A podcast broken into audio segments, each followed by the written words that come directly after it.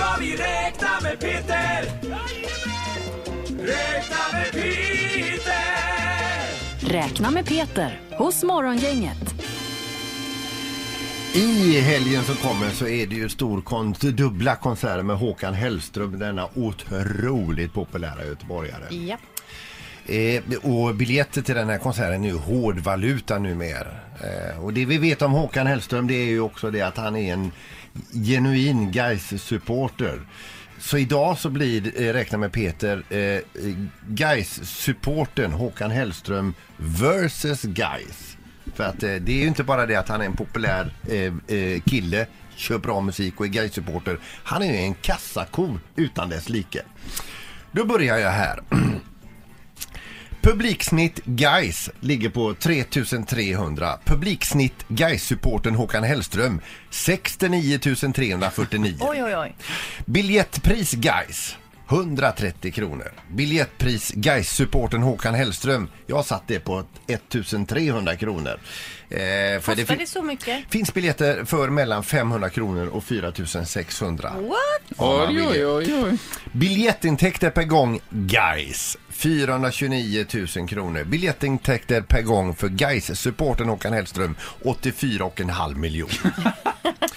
Biljettintäkter per säsong Guys ah, 15 matcher 6,4 miljoner kronor. Biljettintäkter per säsong för Guys supporten Håkan Hellström ah, två spelningar 169 miljoner kronor.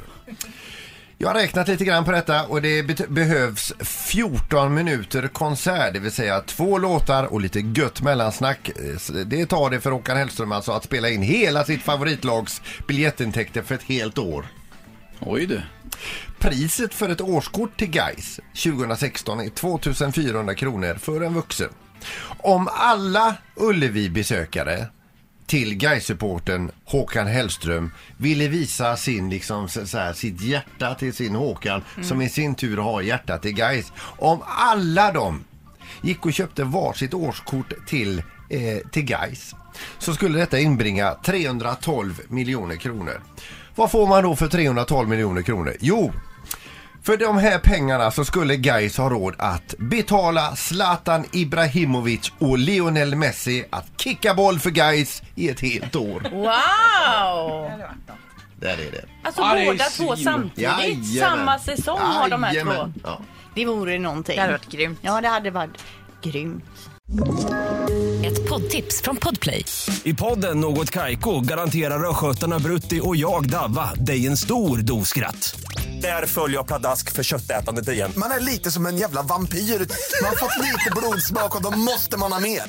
Udda spaningar, fängslande anekdoter och en och annan arg rant. Jag måste ha mitt kaffe på morgonen för annars är jag ingen trevlig människa. Då är du ingen trevlig människa, punkt. Något Kaiko, hör du på Podplay. Därför är gardinerna.